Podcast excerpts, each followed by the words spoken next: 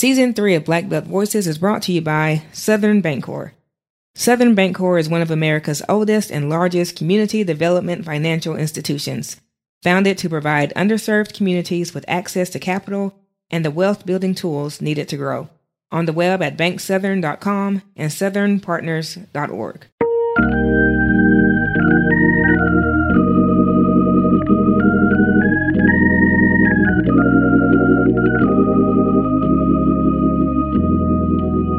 Hi, it's Katrina Dubins here with this Turn to Your Neighbor segment. Our featured neighbor today is Cheryl Hampton, who grew up on a farm in Marianna on the same property where her great great grandfather lived. Great great granddaddy had corn, we had chickens, you know, just the old farm thing. We had sweet potatoes, we had greens, we had okra, and we had different things, you know, white potatoes, things like that that we farmed you know, my great great grandfather farmed, and I'm living on that very land now, farming in the very same area he farmed in. Cheryl's upbringing fostered her love for farming, and gardening in particular. When her nieces and nephews would visit in the summer, she made sure to show them how gardening worked, and they were always so excited about it. Eventually, it led her to an idea of creating a program called Youth Community Gardener to teach many more young people. She started in 2011 and really got it off the ground in 2014. It led to other programs that helped even more people. And along with our extension service here, they helped me get along the way and gave me information. Williams Farm Store helped me along the way, you know, create what children may can be interested in planting, but they're interested in everything, just as long as they plant a seed and grow something for themselves and their families for sustainability. And I created that program also along with the Lee County Cooperative Clinic here and with uh, Aura Stevens. And they created a program there for some of their patients that do come in to receive fresh vegetables with the uh, garden that they had uh, placed on their property along with the greenhouse.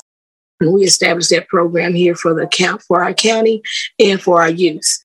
It doesn't take much for a little uh, two by two or four by four foot garden. Just plant some greens, plant a stalk of okra for the kids, plant a tomato vine, you know, so the children can see the tomato plants grow. Plant some broccoli, plant some cauliflower, and one young girl even planted some popcorn. And I was like, she said, she said, Miss Cheryl, the popcorn grew. The popcorn grew. And it's just like what they see come out of the ground. They think it just comes in a bag they think it just comes in a box. No, everything you eat doesn't come in a box in a in a bag. And we had one little particular girl, she was three, and we had planted some onions. And I just told her, I said, no, go over there and pull that little green, go pull that. And she pulled it up and it was an onion. And she looked at it. She was like, I thought onions grew on a tree. And she was just so excited about that onion. And the look on her face was amazing. So that, that tells me she wanted to learn. In this program, Cheryl says kids learn so much more than gardening. They also learn about portion sizes, which vegetables are high in calcium, iron, and other nutrients. Cheryl teaches them that certain vegetables thrive depending on the season. Around 2014, Cheryl learned the home she was living in, her childhood home that had been in the family for generations, was facing foreclosure. It came as a shock to her because she thought the house had been paid for. For months, she was harassed by debt collectors. She wasn't getting any straight answers on what to do to save the property. One day, she saw a billboard from Southern Bancorp that said, What if a bank was more than just a bank? She was soon connected with Vida Fielder, a credit counselor with Southern Bancorp. She contacted that particular bank. Come to find out, the mortgage company no longer existed. These were debt collectors. I said, Debt collectors? I said, Really? She said, Yes. She said, They can't do anything to you. These are debt collectors. In that, I said, Well, what can be done? She said, Don't worry, I'm going to take care of it for you. And I told her, I said, Vida, it's not the home, it's not the house, it's the history behind the house. It's been here since the 1700s.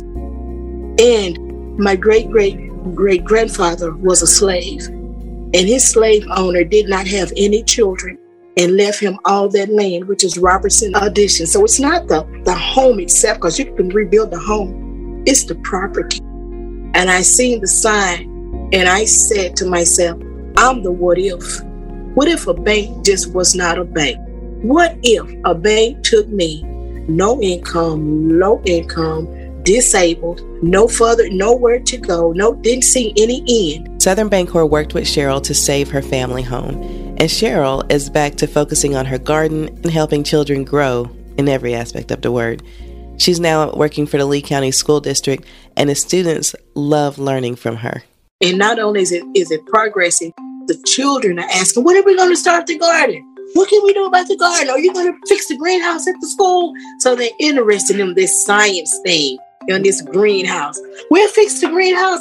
And that's the excitement you need with children. You know, they're in their groups. And I can see them on their little phones. Oh no, that's not where the stem grows. Oh no, that's not how that grows. Oh no, you can't plant that like that. It's gotta be it's gotta be six inches apart. And they want a ruler. You know, I said a ruler is not on your cell phone.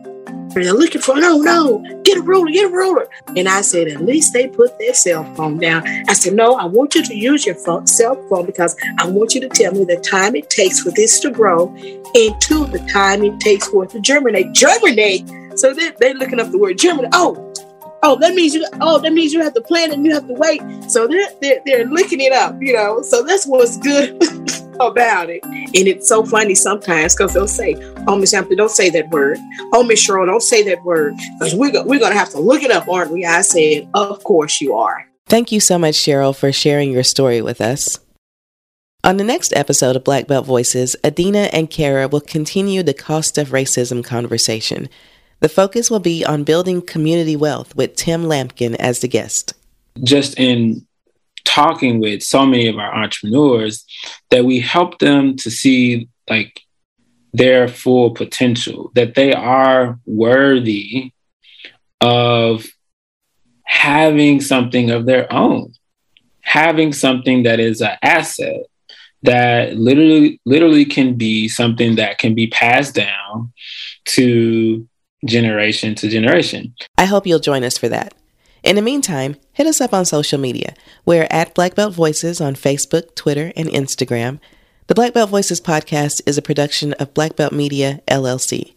Season 3 of Black Belt Voices is brought to you by Southern Bancorp. We'll see you next time.